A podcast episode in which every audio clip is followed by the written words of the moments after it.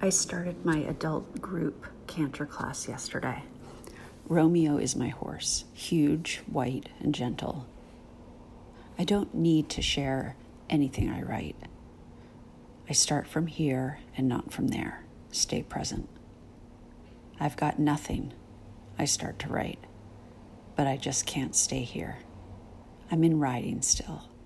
I'm doing what I've watched Kate do for the last five years. It's been 10 years since I rode weekly. I'm so happy. I get to cool my jets on Kate's riding and just focus on my own. It's hard and I love it. I'm so much more breakable now, but I enjoy it. It exhausts me. I'm drenched in sweat. Drops fall from my face onto my shirt.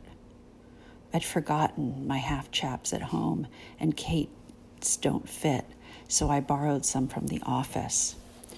They're cheap, honey brown, and they remind me of athletics as a kid when none of my clothes really matched or were right for the sport. Cotton twill shorts for volleyball. I think of my mom. How will she react? Bargain box, image of us crawling up a pile of clothes in a dumpster or back of a truck, something we never did. Day old bread at the day old store across the street.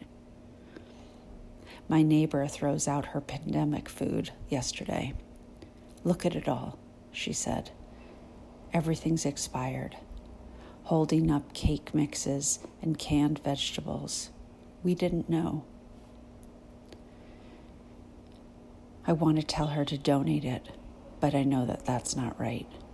I would have kept it, but she cares about expiration dates more than I do.